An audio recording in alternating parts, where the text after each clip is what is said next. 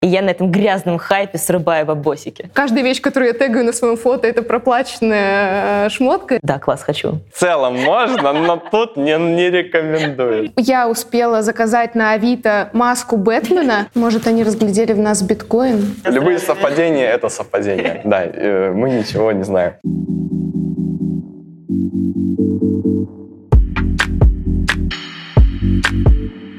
Следующая наша тема достаточно животрепещущая и актуальная – это бартер. Как вы к нему относитесь? Приходилось ли вам с ним э, работать? И есть ли какие-то возможные истории? Великий и ужасный Б. Б.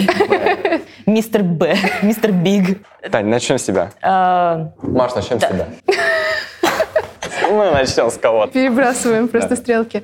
Итак, бартер. Я к нему отношусь положительно, и несмотря на какой-то стремительный рост, я продолжаю работать со многими брендами по бартеру. Особенно это бренды, с которыми у меня долгосрочные отношения, в основном какие-то локальные марки, которые я действительно ношу, и которые поддерживали меня, когда у меня было там 20 тысяч подписчиков, и мы Это только начинали работать. Да, я даже, наверное, не постесняюсь назвать их в прямом эфире, например, того Самтусом, например, пальто у меня, которое я ношу просто из года в год. Ни разу не было никаких коммерческих размещений, но я каждый раз просто искренне рекомендую и так далее. И таких брендов, честно, очень-очень много. Поэтому люди, которые думают, что каждая вещь, которую я тегаю на своем фото, это проплаченная э, шмотка, это, конечно же, не так. Э, В основном это личные рекомендации и так далее. Я думаю, это еще очень зависит от э, типа блогера. Ну, то есть Маша — это fashion. Я думаю, типа, это приятно же получить классное там пальто в подарок. Бьюти-блогер, банок никогда не бывает слишком много, условно говоря. Поэтому Подтверждаю. А я бьюти-блогер главный. Подтверждаю. это вопрос договоренностей. То есть если ты пишешь человеку, и ты готов ему что-то предложить от себя, особенно для маленьких брендов актуально. То есть, понятно, там многие наверняка боятся заниматься инфлюенсер-маркетингом, Да. и думают, боже мой, я не смогу себе позволить там Настю Ивлееву, все. Эта история для меня... На Севере единственный блогер, Он с которым можно работать, да, На разумеется. самом деле Насте Ивлеевой тоже можно отправить свои вещи, и на какую-нибудь съемку вполне возможно она ее наденет просто потому, что она ей нравится. Да. Вот и всё. Я могу, знаете, я тоже выступлю в роли инфлюенсера. Раз мы про Настю Ивлееву заговорили, она запустила свой бренд чипсов, и недавно прислала в офис просто пять огромных упаковок чипсов. Весь офис. Я улетаю в Екатеринбург. Да, вот такой бартер сразу, да. Опять же, еда и леденцы. Кстати, самое интересное, что я сейчас говорила про маленькие локальные бренды, но когда мы говорим о люксе, они-то на самом деле тоже в основном работают по бартеру, Да, ладно Они уж? в основном работают по бару. Не да. всегда, согласна. Есть истории, когда платят и хорошо платят, и я сталкивалась с разными ситуациями. Но если мы говорим про прям мировые крупные бренды, то чаще всего ты работаешь с ними ради имиджа. Тебе просто приятно Конечно. быть частью этого комьюнити, частью истории этого бренда, к нему как-то присоединиться и прикоснуться. Вот. И условная история моя с Dior, она ни разу не оплачивалась, хотя при этом я делала для них миллион просто публикаций, а постоянно о них там везде рассказывала. Мне самой кайфово от мысли, что я работаю с Dior. У меня, как у инфлюенсера, есть очень четкий критерий, как я отбираю бартерные компании. Например, если мне пишет какой-то бренд, и это сотрудничество на бартере, о чем мне сразу говорят, я представляю, если бы мне заплатили деньги, стал бы я их тратить на эту конкретную вещь. Если ответ «да», то почему бы не согласиться? Но если я не понимаю, нужна ли она мне и что мне с этим делать, то, возможно, это будет не самое честное сотрудничество, и, скорее всего, оно не имеет смысла ни для меня, ни для бренда, ни для аудитории, которая его увидит. Если мы говорим про коммерческие сотрудничества, Тань, вопрос к тебе. Как ты считаешь, с каким минимальным бюджетом стоит вообще рассматривать возможность работы с лидерами мнений? Ну, мы тут так сейчас за бартер затерли. В принципе, можно и без бюджета работать. Ну, то есть, если у тебя классный продукт, если ты веришь в него, если ты находишь героя, который готов вместе с тобой поверить в твой бренд, это можно делать с нуля. Ну, ресурсов нужно много, чтобы да.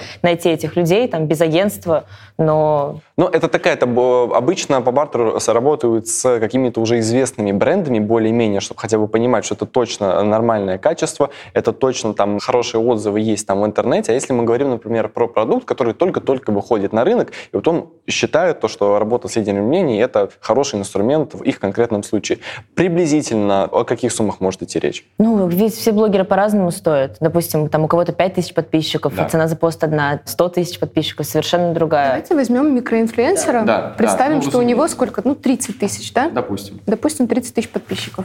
Вот в среднем сколько, как ты думаешь, сейчас бренд? Около 10 тысяч рублей стоит Да. интеграция. Да. На охват посмотреть. Это пост плюс Да. серия сторис, условно. Ну, то есть желательно тут отталкиваться от охвата и считать, ну, таким образом, чтобы CPU, стоимость за одного уникального хаченного пользователя было, ну, где-то там до рубля, до полутора рублей для простых, понятных товаров и услуг. У крупных блогеров отличительная черта, что, например, вот у Маши э, CPU будет значительно меньше рубля, Потому что у Маши крупная аудитория, у Маши соотношение стоимости размещения, как мне кажется, и охват, это, в принципе, характерно для всех крупных блогеров, оно будет меньше, и с Машей теоретически выгоднее работать брендом именно вот из такого расчета. Ну да. Маш, вопрос к тебе. Из чего складывается стоимость размещения в твоем блоге? Потому что люди зачастую не понимают, как простая фотография с продуктом, размещенная в социальных сетях, может стоить несколько сотен тысяч, а то и миллионов рублей. Ну, несколько миллионов рублей у меня публикация не стоит, сейчас напугаю пугаешь людей. Нет, я еще не настолько буржуй. Снова великий ужасный Б, но уже в другом смысле. Бартеры буржуи. Да. И вообще у меня есть средняя стоимость за пост, средняя стоимость за серию сторис, средняя стоимость за какой-то обзор в сторис с фактом приезда, например, в шоурум и так далее. Все это на самом деле было обозначено моим агентством, с которым я работаю не на эксклюзиве, но которые как раз-таки помогали мне оценить мою работу. И они уже просчитывали, наверное, как раз KPI и понимали, сколько мне адекватно брать за мою работу. Но все, опять же, индивидуально. Если приходит нетривиальный клиент, условно ко мне приходит не бренд, бренд одежды, а какой-нибудь э, продукт. Снова будем пример приводить чипсы. Следовательно, чипсы — это уже не органичная реклама в моем профиле. Если я понимаю, что я все-таки готова ее у себя разместить, то я, скорее всего, назову стоимость выше. Потому что, ну, как бы, если эта реклама не, если она не случится, я не сильно расстроюсь. Поэтому mm-hmm. я могу немножко обнаглеть условно и там задрать ценник. Если, если эти чипсы соглашаются уже, то я такая, ну да, ладно, снимаем чипсы, что поделать. Поэтому здесь, наверное, есть такой вот фактор, которым я руководствуюсь. Скажи, а если мы рассматриваем какие-то сложные рекламные кампании, когда, например, тебе нужно выехать там куда-нибудь в другую страну, там что сняться, например, это будет размещено на каких-то рекламных носителях, например, там в офлайне, там будет то, я не знаю, витрина какого-нибудь магазина, магазина или там, господи, прости, билборд э, где-нибудь на МКАДе? Ты знаешь, на самом деле всегда еще плюсуется некоторый процент. Э, первое, там, это за эксклюзив. Условно, я в течение месяца больше не размещаю другие чипсы у себя в профиле. Это еще плюс к стоимости. Если мы размещаем меня на каком-то баннере, то это уже наружное размещение, это тоже отдельно оплачивается. Тут тоже в индивидуальном порядке. Я не могу назвать точную стоимость, сколько да. это вообще может стоить. Какие еще факторы, кстати, у нас были? Есть еще такой момент. Если что... на промо запускают. Да, если на промо запускают то, твою публикацию. Ну да, кстати, редко на самом деле я требую за это добавочную стоимость. Опять же, все зависит от бренда, да. от моего настроения. Я женщина. Вообще, почему бы и нет? Это шутка. Поэтому здесь повторюсь, очень индивидуально. Супер. Я, наверное, попытаюсь объяснить, как мы со своей стороны это видим, именно со стороны агентства. Очень часто бывают ситуации, то, что бренды требуют, там, например, мы организуем сотрудничество с кем-нибудь из блогеров, и бренд хочет этот контент использовать в своих социальных сетях, у себя на сайте и так далее. С мыслью о том, что мы как бы уже заплатили за размещение, это же наш контент, что в корне неверно. Вот, почему мы не можем его у себя публиковать? Это должно быть сразу в документе прописано. Да. Вот, потому что, по сути, если блогер для вас делает контент и размещает его у себя, это реклама вас в контенте у блогера. Этот контент сделал блогер, это не ваша единица контента. Вы не можете ей свободно пользоваться в коммерческих условиях. Потому что если вы у себя, например, это размещаете, люди, которые не видели, например, рекламы у тебя в блоге, то для них бренд чуть-чуть возрастет по уровню, и как бы это также может выразиться в коммерческой составляющей. Поэтому за любые действия с контентом также необходимо дополнительно оговаривать условия. Это может быть бесплатно, если хороший настроение. Вот, но по-хорошему это, конечно, цифры, и это все необходимо также суммировать и добавлять. В основном лично я, кстати, никогда не против. Бренду просто стоит написать директ, можно мы у себя это опубликуем и так далее. Я скажу, окей, конечно, да. Поэтому здесь важно просто коммуникацию вести. Тань, к тебе вопрос. Как ты оцениваешь э, блогеров при принятии решения о том, стоит с ними сотрудничать или нет? Э, я начала с фармы. Вот в фарме был супер яркий пример. Я говорю, хочу блогеров, давайте мне денег, вообще будет классно, офигенно. Это было лет пять назад. Мне нужно было объяснять в фарме вообще, что такое блогеры, что такое Инстаграм, как это работает. И мне говорят, Тань, хорошо, обоснуй каждый рубль. И вот пресловутая Excel-табличка, я высчитывала Тогда еще, по-моему, не было даже примерных охватов, то есть нельзя было ориентироваться на охваты. И мне приходилось вручную там, смотреть подписчиков каждого блогера, сравнивать это с ценой, делить, высчитывать там стоимость за одного охваченного подписчика, какие-то графики рисовать, делать, знаешь, это цветовое кодирование. Тогда я научилась работать с Excel. Вот это цветовое кодирование, кто стоил там дороже, ну, не знаю, 50, может быть, копеек за подписчика, Красный. красненькие, там 20 копеек за подписчика зелененькие, и остальные посерединке. И вот с, эти, с этой огромной бандурой ходила генеральному директору на ковер и говорила, вот, Джон, нам очень нужно, смотри, вот это классный охват. Пыталась там сравнивать примерно стоимость охваченного человека на телеке, то есть, ну вот, как могла, отбивала каждый рубль, и, конечно, это очень важно. Таня, если блогер, в котором ты очень заинтересована, не отвечает э, долгое время ни на сообщение, менеджер молчит, как в таком случае обычно ты поступаешь, и что с этим делать? Честно, мне кажется, что если ты написал блогеру в директ с крупного верифицированного аккаунта, если ты написал ему на почту, если ты написал менеджеру, и он неделю не выходит на связь, кинул еще раз reminder, mm-hmm. не выходит, ну, наверное, просто блогер не заинтересован в сотрудничестве. То есть это нормальная ситуация, как бы насильно мил не будешь, и даже если до такого блогера достучаться, ну, в принципе, рынок не настолько большой. Я могу позвонить там тебе, я могу позвонить двум-трем другим контактам, через шесть рукопожатий точно выйти на блогера, но он, скорее всего, просто не заинтересован. Поэтому, мне кажется, надо Игра иногда не уметь... свеч. Да, нет, да, надо просто уметь признавать как бы вот, ну, поражение в какой-то степени и mm-hmm. искать тех, с кем кто сам напишет, типа, да, класс, хочу. Я знаю то, что Маша немножко, другое, немножко другая точка зрения. А, просто у меня так получалось много раз, что периоды в жизни бывают у всех разные. Когда-то ты настроен на работу mm-hmm. максимально, когда-то нет. У меня нет какой-то большой команды, которая чекает мою почту, которая чекает мой директ. Я делаю все это сама. И я захожу куда-то, у меня иногда нет настроения ответить кому-то на запрос. Я про него спустя время случайно забываю, и так как к нему не возвращаюсь, потому что запросов других много. И, Когда уже была бы готова. То же самое с почтой почтой, так как на ней много всего, и спама, кстати, в том числе, к сожалению, просто часто что-то теряется. Или я прошу своего молодого человека, ака своего менеджера ответить, он забывает, у него это бывает. У меня так себе менеджер вообще, потому что он человек-художник, он тоже делает все по настроению, да. И часто случалось, что бренд вот реально год пишет нам, мы не отвечаем, но зато в следующем году у нас масштабная кампания, мы делаем там четыре публикации за полгода и успешно срабатываемся вместе. Недавно был пример у нашей с тобой общей подруги, когда бренд ей отправил вещь, которая в дальнейшем не прижилась, и она разместила ее на гараж сейле. Бренд это увидел и написал блогеру в директ. Мы очень обижены тем, что вы выставляете наши подарки на продажу, и что если вам вещь не нужна, отдайте нам ее обратно. Давайте тоже разберем, насколько уместно писать со стороны бренда подобные сообщения. Максимально не. Ну, во-первых, как бы подарок. Да. Это все, вот это, на этом все. Подарочки, это не подарок. отдарочки. Что дальше блогер с ним делает? Выкинул, надел, отметил, не отметил, продал. Это его дело. Разумеется. И, ну, вообще, как бы fashion-индустрия, индустрия довольно большой вес на экологию дающая. Да. И то, что вообще блогер поддержала upcycle, реюз и так далее, Да, да, да, это, это круто. круто. Вещи дали вторую жизнь, она не лежит, не пылится, не тем более там, ну, выкинута. Она дала новую жизнь. Если она выложила его с отметкой, Тем более. тем более. То как бы даже какие-то все негласные там договоренности, которые между блогером Я просто считаю, вообще нет негласных договоренностей, никаких это подарок, все, Ну, гифт. Все Гифты. верно. И это говорит человек со стороны бренда, Я что просто мне как больше бы, нравится. ну, относиться к блогерам как, опять же, как к вешалке или как к рекламным билборду, это в корне неправильно. Как бы если ты хочешь выстраивать отношения, выстраивай. Я когда Всё другу верно. подарил, ты вспомнила эпизод Кардашьян, типа, где Роб передарил iPad, который Кайля ему подарила, и типа скандал устроили. Вот это так- такого же уровня примерно Какая реалити-шоу. не надо Не. Ну, Тут не надо, нет. В целом можно, но тут не, не рекомендуется. Да, Самое интересное, что иногда обижаются, когда ты не хочешь принять подарок. Вот здесь, кстати, бренды не всегда учитывают, что блогеры, им жить уже негде иногда. Вот просто вещи вытесняют меня из квартиры временами до того момента, пока я тоже не проведу какой-то гараж-сейл, не разгружу свой гардероб и так далее.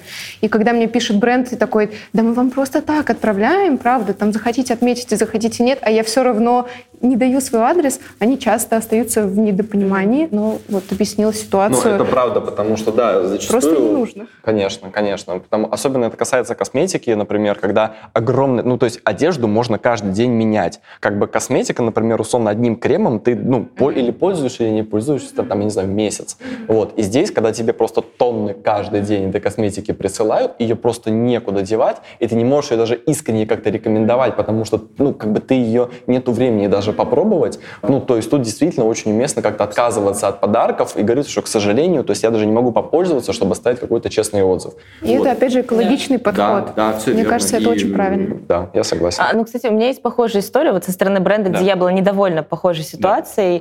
Да. Делали компанию для одного парфюмерного бренда, не называя имен. И блогер в своем размещении расписывает, как это классный аромат, любит, там, ну, как бы мы не заставляли, мы не держали пистолет в голове, прям пишет, типа, классно, вот люблю, там, пользуюсь давно, здорово.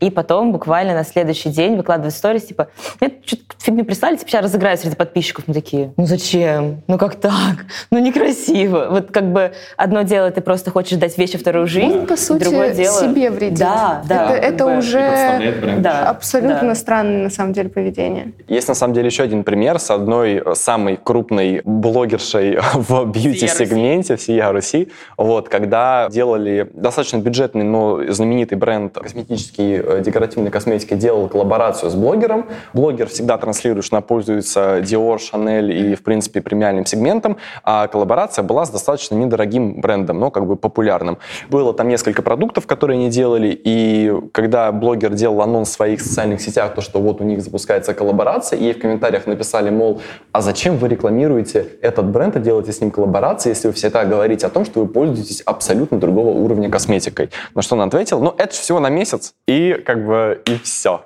И ну, вот, да. да. Okay. И тут как бы все понятно, и это просто уничтожение репутации для бренда, и для блогера. У нас, конечно, память у людей не такая, там, к счастью или к сожалению, большая на подобного рода моменты, но конкретно в этом mm-hmm. случае это очень могло сильно навредить, особенно если бы это завирусилось еще да, сильнее. Да. Да. Я бы сказала, что у нас злопамятное общество, если честно. Ну, а если это вызывает какой-то общественный резонанс и прям как-то освещается, там, я не знаю, в СМИ, выходит за границу, тогда да. Если это какой-то небольшой кулуарчик в социальных сетях, а это именно, слава богу, вот именно таким и был. Это мы там наши, нашли. Да. Digital крысинг. Digital крысинг, да.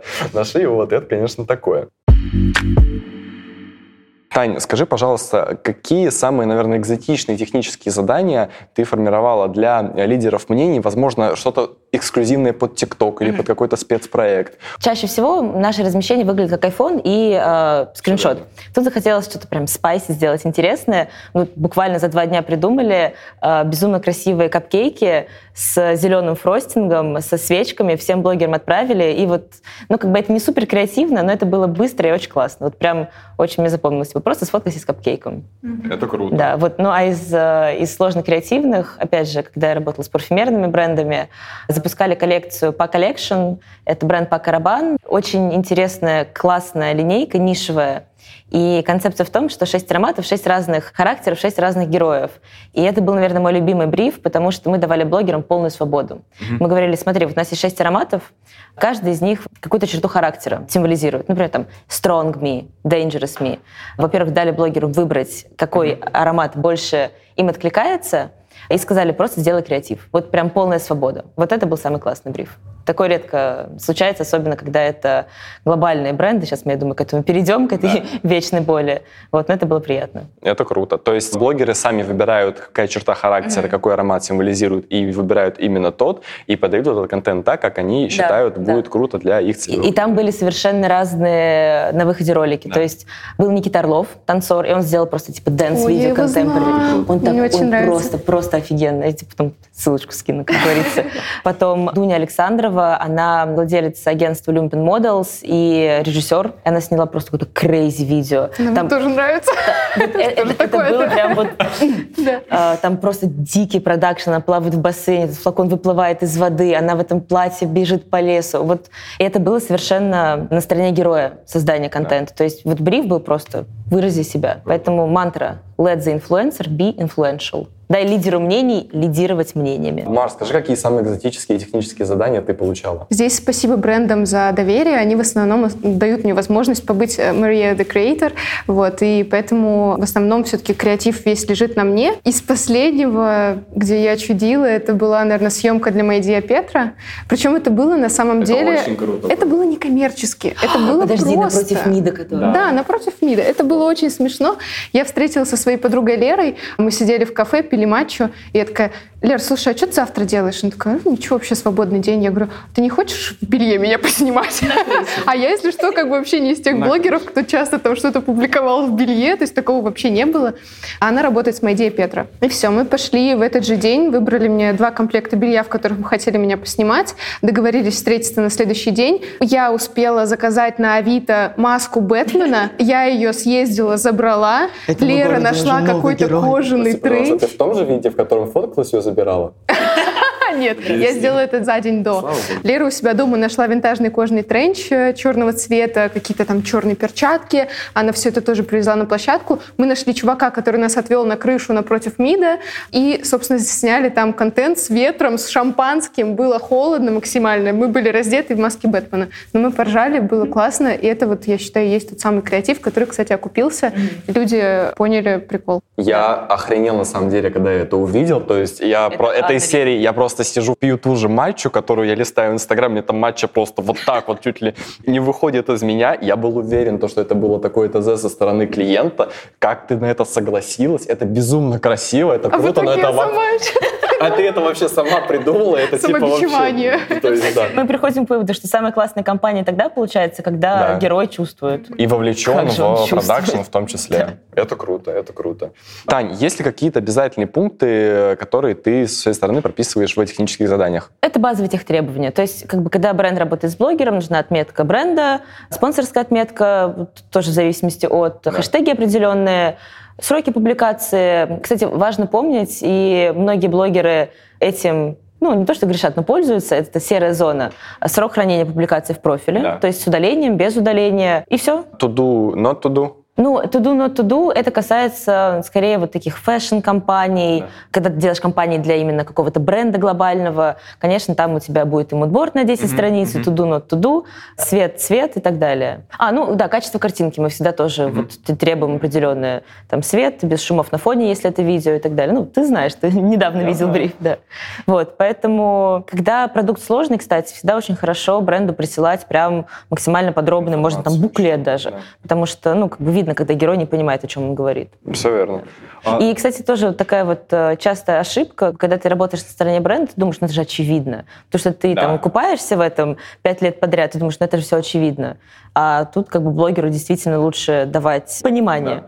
Вот тоже... о чем продукт и э, Да, как бы... самое сложное, когда бриф креативный, потому что иногда это даже невозможно в договоре как-то отразить. То есть у меня тоже одна из э, первых моих компаний была, когда я только начинала, и мы делали компанию в таком типа легендарном стиле, то есть боги античности, древняя Греция, все такое вот очень возвышенное, высокопарное. Там ТЗ вот do's and don'ts на 10 Да. листов. И один из блогеров присылает фото, он такой типа city style под мостом. Мы говорим, ну, друг, вот ТЗ немножко другое, как бы, давай решать. Нет, я вот я так вижу. И это сложный момент, потому что действительно он так видит. Но с другой стороны, как бы бренд видит иначе. Вот так мы и не сошлись. И вот это на моей памяти, наверное, единственный герой, которого лично я добавляла в No Nine Never Again. Ну, возможно, на самом деле иногда бывают такие ситуации, что блогер сам со своей стороны не полноценно ознакомился с брифом, думает, что это какое-то очередное рекламное размещение. Да. А Кстати, потом- знаешь, вот можно прописывать количество итераций правок. То есть вот, чтобы обезопасить себя от таких вот креативных недопониманий, Да. ты всегда говоришь, смотри, вот наш бриф подробный, Да. ты нам присылаешь один раз, мы даем тебе там пакет правок, ты присылаешь еще раз. Или там еще раз, еще раз. Ну, в зависимости от того, как договоритесь. Отлично. Потому что, конечно, это вкусовщина. В конце концов, Да. ты не можешь сказать, мне не нравится твоя улыбка, если ты не прописал все характеристики этой улыбки. Все верно, все верно. И от этого в том числе зачастую формируется и стоимость Да, э, да. размещения. Вот То есть блогер заранее планирует. прогнозирует, сколько раз ему, возможно, придется переснимать, Да, да, и, абсолютно. разумеется. Говоря про отчетность, Маш, расскажи, как ты обычно отчитываешься перед брендами? Что они обычно запрашивают по факту уже готовой интеграции? Как правило, эта отчетность, она через неделю или через месяц. Иногда сразу несколько отчетностей нужно сдать, если это какой-то крупный заказчик. И на самом деле очень хороший совет для брендов, которые только начинают работать с блогерами. Лучше просить статистику в видеоформате. Всегда можно сделать запись экрана, потому что, к сожалению, у нас очень часто, мне кажется, блогеры промышляют тем, что они просто делают скриншот, измеряют изменяют данные, типа Да. у них там на единицу еще или на ноль в конце больше охват. Это, мне кажется, очень частая история, нужно быть осторожным. А, кстати, ты упоминала эти спонсорские метки. Да. Э, Я, я не Можно знаю, смотреть статистику. Да, это офигенно удобная тема. Особенно, допустим, если ты делаешь компанию, у тебя там 50 блогеров. Пока ты дождешься от всех этих скриншотов или тем более видео, потом их это оцифруешь вручную.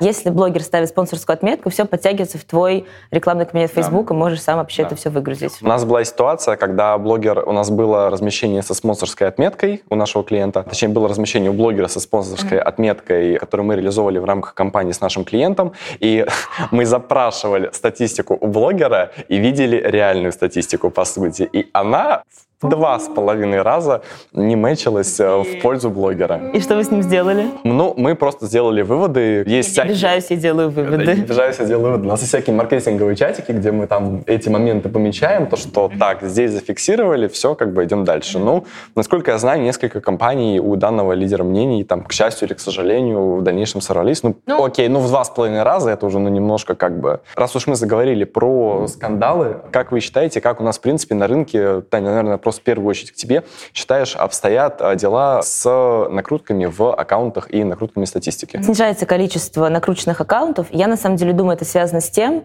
что Инстаграм очень жестко это отслеживает. То есть Инстаграм стал лучше распознавать фрод, он стал лучше распознавать накрутки, но в принципе это видно часто невооруженным взглядом. Ну, как бы даже если нет доступа к статистике блогера, ты смотришь количество подписчиков, количество лайков. Да. Если не поленишься, почитаешь комментарии. Если еще больше не поленишься, просмотришь среднее количество просмотров видео, Да. как открытая статистика. И все выводы, они в принципе на поверхности. То есть в среднем какое количество и какое соотношение должно быть лайков и вовлеченности по отношению, допустим, к общему количеству подписчиков и аудитории? Ну, если это блогер-миллионник, то цифра там от 3 до 5 процентов ER неплохо. Если это блогер поменьше, там, ну, и 10 может быть. То есть, например... э, Идеально это 10%. Идеально Вот тогда у тебя прям 10%. супер такая Да. рабочая аудитория. Но тут есть тоже, мне кажется, несколько моментов. Например, есть э, передачи различные, когда блогер резко взлетает. Например, там, условно, шоу «Холостяк». Вот, то есть возьмем, например, там, пример с Дашей Клюкиной, у которой резко там возросла аудитория, резко выросло количество там лайков, увлеченности и всего остального. Ну, у всех героинь шоу «Холостяк».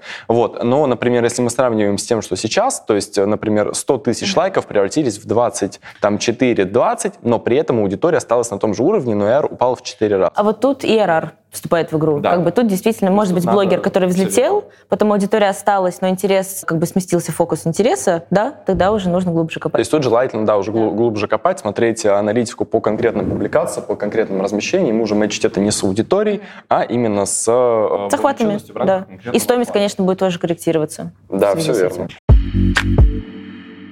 Я предлагаю перейти к сравнению нашего российского русскоязычного Нашего, на- нашего. родного Березы. березы нашей березоньки и э, Я уже как будто в бане сижу. с веничками. Пошла жара. Да. И зарубежного рынка инфлюенсер-маркетинга, именно инфлюенсер-маркетинга, так, э, как я недавно узнал, корректно говорить. Вопрос. Скажи, есть ли у тебя опыт работы с зарубежными блогерами и чем, возможно, какие-то этапы или коммуникация отличается от работы с нашими родненькими? нашими. У меня нет прям опыта размещения иностранных блогеров, но когда я работала в Пуче, так как это глобальные бренды и штаб-квартиры сидят либо в Париже, либо в Барселоне, все мои компании проходили через них. И очень-очень видна разница в подходе вообще к инфлюенсер-маркетингу в целом. То есть мы, ну как бы я верю, я вижу, что российский рынок смотрит на блогеров и как на имиджевую составляющую, и как все-таки на цифры. Там охваты смотрим, стоимость охвата смотрим и так далее, там всякие там, CPU и же с ними, страшные слова. На моем личном опыте в Европе этого не понимают. То есть в Европе на блогеров смотрят просто как на героев компании. Типа, вот если он классный герой, нам не важно, сколько у него подписчиков, вовлеченность, он просто классный. Типа hero, campaign hero.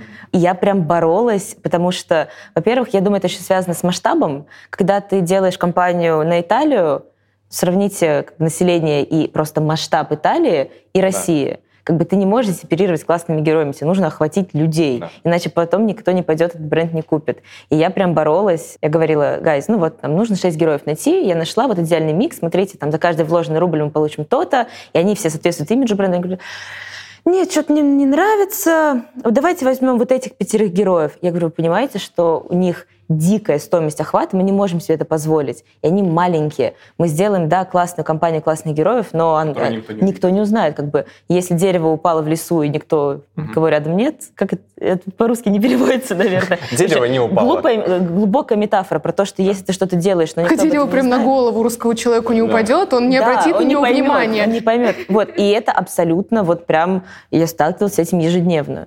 Поэтому я считаю, Россия большие молодцы в инфлюенсер-маркетинге. Особенно в том, что касается цифр, мы, в принципе, да, любим считать. Маниток. Маниток.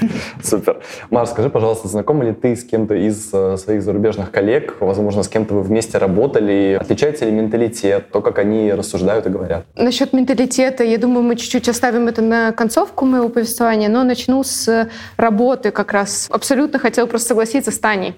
Первая моя поездка состоялась с брендом Bottega Veneta, где я познакомилась с вот этими самыми самыми крупными просто сливками fashion-инфлюенсинга в Инстаграм, но Самое интересное, действительно, не у всех из них большая аудитория. В процессе знакомства с ними я понимала, что у некоторых по 50 тысяч подписчиков, у некоторых меньше. При этом они все равно привезли с собой фотографа, менеджера, которые также живут за счет бренда Bottega Veneta вместе с ними на огромной вилле.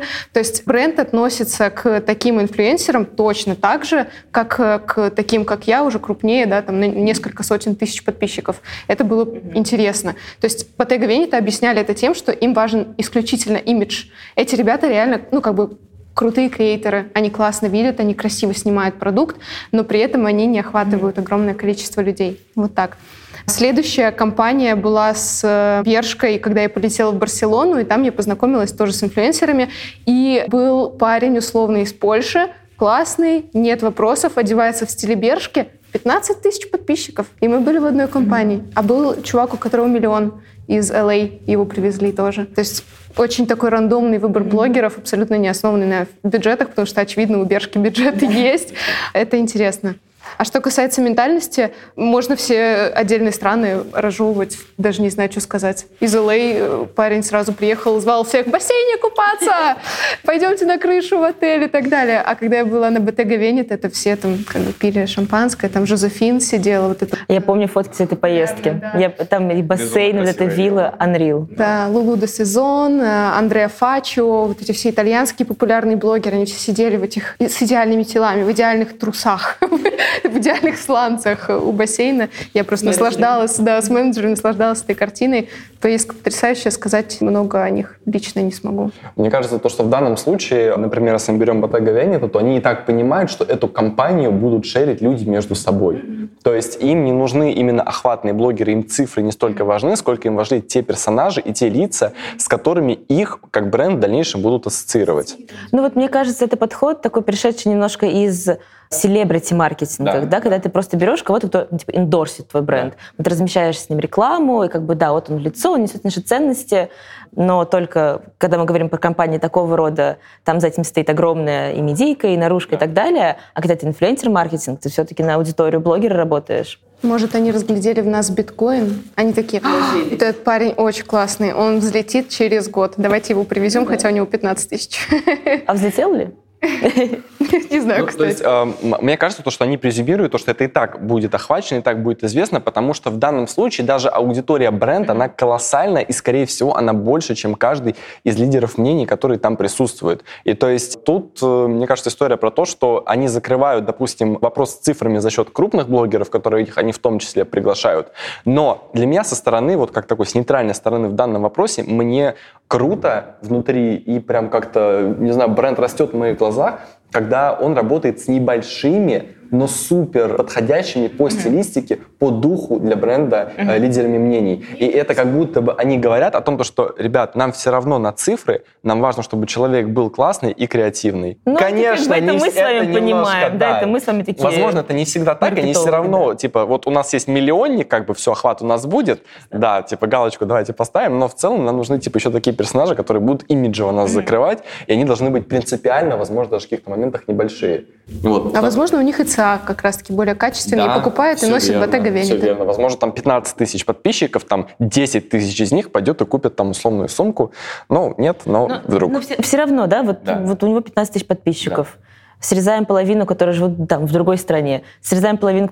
И это там, ты говоришь, тысячу людей, из которых купят три Нет, это в Money. любом случае- это где не- деньги, нет, где лиды? Нет, но Не, это, на самом да, деле я хотела сказать, не в что коммерции, да. классно, когда бренд это поддерживает, например, у себя в соцсетях. Когда у бренда есть своя Да, аудитория, да. он говорит, смотрите, я огромный бренд, и вот такие есть классные друзья бренда. Это да. Тем временем в Ботаговене-то нет Инстаграма. Двигаемся дальше. И, э, и Лаш тоже ушел из соцсетей.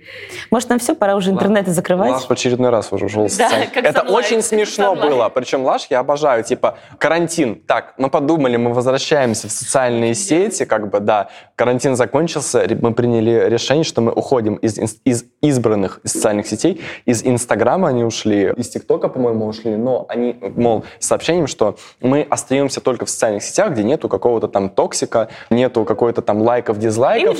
И мы остаемся в Твиттере, не токсичная социальная сеть абсолютно. Мы остаемся на Ютьюбе. Дональд Трамп лайкнул. Мы остаемся на Ютьюбе, где как бы нет лайков, дизлайков и комментариев А, абсолютно. Ютуб убрал дизлайки. Дизлайки. Ну, поэтому все, поэтому Ну, и Всё. г- плохие комментарии тоже, конечно же, они убрали. И мы остаемся там, по-моему, еще на одной какой-то площадке. Вот, ну, типа, очень странная пиар-ход, политика. Пиар-ход, пиар-ход, да. Ну, вот Баленсиага тоже вернулись э, в социальные сети с фотографией с компанией Джастин Бибера. Случайно. Это пропустила. Недавно? Да. Красиво. Ну, относительно недавно, когда вот у них одна из последних коллекций пошла в релиз, он стал одним из лиц бренда. Игра. Суть игры в чем? Мы вместе с нашими сегодняшними героинями обсуждаем различные придуманные, ничего не имеющие с реальностью кейсы. И Просто, я, если можно это будет достать, то съемки Нормально. сидели такие, так, ну это аллюзия на то, это аллюзия Да-да-да. на это. Ну, то есть все кейсы сделаны, отталкиваясь от каких-то реальных случаев. Любые совпадения Любые совпадения — это совпадения. Да, мы ничего не знаем. Вот. И мы со стороны агентства, блогера и бренда принимаем решение, как бы мы поступили в той или иной ситуации. Итак, первый наш кейс будет следующим. Некий бренд одежды, сейчас я голос Я поменяю. Некий, да, некий бренд одежды договаривается о сотрудничестве с некой блогершей, назовем ее Дианой. За неделю до выхода рекламной публикации происходит скандал. Популярное издание публикует интервью со стилистом, в котором он рассказывает, как Диана выгнала их с коллегой во время подготовки к съемке, сопровождая все это матом и выкидывает одежду за дверь из-за того, что они опоздали. Вопрос к Тане. Как поступить бренду, у которого должно было быть размещение? Маш, а если все это описано неправда, как быть блогеру? И я должен буду ответить на вопрос, как поступить агентству, если размещение должно было быть, собственно, через нас, и мы его организовывали. Я могу быть читером в этой игре? читером? Я могу допустим? свои правила устанавливать. Ну да, попробуй. Короче, я бренд стритвир одежды. Да. Из футера костюмчики. Я только их отшила. Я такой... У меня позиционирование эджовое. Так. Я как бы хочу зацепить молодую аудиторию, я такая дерзкая, у меня, возможно, на свитшотах написано типа «fuck you», вот что-нибудь такое. я думаю, класс, Диана прям на руку нам это сделала. Возможно, это даже я этих стилистов подслала, Так. чтобы они опоздали. И я на этом грязном хайпе срубаю бабосики. Я считаю, по-моему, мы победителя в первом раунде определили. Как говорится, это командная игра, но есть победитель. Не, ну я могу серьезно ответить. Если я не знаю, что я за бренд, Да. я сначала оцениваю просто, насколько я как бренд могу с таким ассоциироваться. Если моя аудитория — это гиперфанаты Дианы, которые будут всегда на ее стороне, и если я не строю себя там heritage бренд, который там с долгой итальянской историей, мне кажется, это можно себе позволить. То есть, ну, конечно, если мы делаем размещение, важно мониторить. То есть если ко мне придут в комментарии больше хейтеров, чем фанатов Дианы, наверное, я скажу, ну, это было разовое размещение, Диана, там, спасибо, руки пожали, но дальше нам не по пути. Да. Но для маленького бренда особенно, или для бренда, который осознанно себя позиционирует как такой бунтарь вообще там against all rules, это вообще классный ситуативный маркетинг, я считаю. Супер. Маш, Вот я девчонка. если это все неправда, и стилист обманул, потому что, там, я не знаю, ты как-то что-то не так сделала, что-то не так сказала, или, там, я не знаю, а- она тебя просто не любит, как поступить? Просто оправдываться, мне кажется, сейчас уже люди просто этому не верят. Даже если ты миллион раз э, запишешь сторис, скажешь, что это неправда, скорее всего, все, Все таки бла-бла-бла, да, да, да. Вот, поэтому здесь мы сделаем вид, что мы находимся в суде, и всегда в суде есть свидетели. Вот, самый лучший способ — это попробовать привлечь ребят, которые были на площадке, или попросить вот тех самых девчонок, опоздавших э, со своей стороны, изложить свою точку зрения в своих профилях, или протранслировать их точку зрения там, со скриншотами у себя где-то в профиле, и тем самым себя оправдать. э, сказала, что, типа, вторую девушку. Кажется, стилистка, которую Задача выгнали- не выполнена. У меня с- со школы проблемы с задачками. Ну, в таком случае, что я могу сказать? В таком случае мы пытаемся все равно себя оправдать, если есть такая потребность. Я все-таки за открытость, я за то, чтобы не умалчивать какие-то истории, не замалчивать их. Я бы со своей стороны все-таки пообщалась с аудиторией. Ну, чем больше фактов, как бы, тем лучше. И честно, открытый разговор, он всегда как Так скучно ответила, кошмар. С костюмами из футера было офигенно. Сейчас нас задал вопрос, еще Ну, ты мне за травочку закинул, я думаю, так, а мне еще нужно отвечать, да? да? Чудесно. Как поступить агентство, если замечание должно было быть через них? Ну, с нашей стороны, со стороны агентства у нас какая ситуация? Бренд орет, что вы натворили. Я очень недовольна бренд. Ты очень недовольна. Диана у нас просто вот не выходит там на связь. А что делать агентству? Ну, во-первых, мы в первую очередь несем ответственность в каком-то публичном пространстве, а скорее больше перед клиентом, то есть перед вашей стороной. И со своей стороны у нас были похожие случаи. Во-первых, мы должны сделать все э, от нас зависящее, чтобы потушить пожар. То есть максимально в короткие сроки связаться с Дианой, с некой Дианой, и э, получить какие-то объяснения, спокойно с ней поговорить, потому что все мы люди, как бы все мы склонны сопереживать и понимать простой человеческий язык, какими бы эпатажными на публике мы ни были. Если, например, просто откровенно сказать, что, мол, Диана, у нас такая ситуация, что вот я понимаю, что стилисты опоздали, это ужасно, то есть признать, что человек действительно, возможно, она реально в шоке от того, что это произошло, это какая-нибудь, не знаю, 50-я ситуация на неделе, ее уже трясет от этого, и она сорвалась вот именно в данном конкретном случае. Просто ей посопереживать, сказать, что да, мы понимаем, это ужасно, когда люди опаздывают. К сожалению, так случилось. У нас такая ситуация, то, что просто вот бренд сейчас э, с нами начинает бодаться, и нам нужно как-то эту ситуацию созглавить. Возможно, если для вас не было бы там не затруднительно, не могли бы вы э, дать какой-то комментарий, чтобы как-то эту ситуацию загладить, потому что там, например, можно даже чуть-чуть, скажем так, слепить, сказать, потом вот менеджер звонит, значит, нам меня просто уволят с работы. Менеджер уже уволен. Менеджер, ну, еще вот на грани. Вот я вышла за дверь генерального директора в слезах, мне говорят, что если я сейчас как бы это все не улажу, меня просто уволят. Скорее всего, как бы, если наша Диана, ну, не совсем какой-то монстр, то все это дело решится. Самое главное, это даже если вы считаете, что вы ничего плохого не сделали, это реально может быть так, признать вину, я чтобы... чтобы... А, а я просто, я на Тане это все говорю, чтобы она, ну, как бы у человека расположить к себе и вызвать какое-то сопереживание. Такой немножко такая манипуляция, но, тем не менее, конкретно в данном случае она может быть очень уместна. Мне вообще кажется, в работе всегда очень важно людьми оставаться, потому что, ну, особенно когда это маркетинг, когда это агентство, потому что, ну, я честно не представляю, какое это работать в агентстве, мне кажется, это ну, самое сложное в маркетинге, когда на тебя давит и клиент, и ну, блогеры. Да, и иногда ты перестаешь воспринимать человека как человека, это просто функция. Я прям всегда тоже и лично для себя в работе стараюсь помнить, что так, ну, как бы работа — это работа, ну, как бы это не, ну, не настоящая жизнь. То есть да. это как бы ну, условная игра, в которую мы играем. Мы ее очень любим, мы ей там преданы, но все равно как бы человек стоит на первом месте. Все верно. Второй раз аплодируем Тане. Ладно, в этом раунде Таня у нас, очевидно, победила. Переходим к нашему следующему кейсу. Крупный FMCG-бренд подписывает годовой контракт на амбассадорство со знаменитостью. Примерно на середине контракта во время прямого эфира амбассадор случайно обмолвился, что носить вещи из натуральной кожи и меха нормально в условиях суровой русской зимы. После чего тысячи возмущенных пользователей экоактивистов начинают писать бренду, чтобы тот прекратил с ними сотрудничество. Что делать? Вопрос Таня. Как поступить в данном случае бренду? На бренд нападают ненавистники этой селебрити. Маш, к тебе вопрос, собственно, как поступить тебе в данном случае? Даже если ты искренне так считаешь, но столкнулась с таким негодованием аудитории. Вопрос ко мне, как правило, самый длинный. Как поступить агентству, если амбассадорство входило в нашу рекламную кампанию, и мы отвечаем, в принципе, за все репутационные ситуации? Блин, тут так как с костюмами ловко не выкрутиться, потому что тема социальной ответственности бизнеса, да, это, в принципе, вот да. кейс про это это, собственно, это сложно. То есть, ну, бренд, например, там в течение 10 лет сотрудничает с Петой, говорит то, что они отказываются от э, там полностью продуктов животного происхождения, там кожи и так далее, и вскрывается, что у них амбассадор вот идет в разрез с этими да. ценностями, но тут бренд просто должен признать ошибку, сказать, да. действительно, вот нам, ну, как бы с героем не по пути, выразить позицию бренда, то что да, мы, мы немножко про другое, но при этом я считаю, что ни в коем случае нельзя сваливать это вот, это она такая плохая, да. как бы действительно человек либо говорился, либо, да, либо он носит мех, и это в принципе как бы это выбор, который многие люди делают, да. мы с вами тоже сидим тут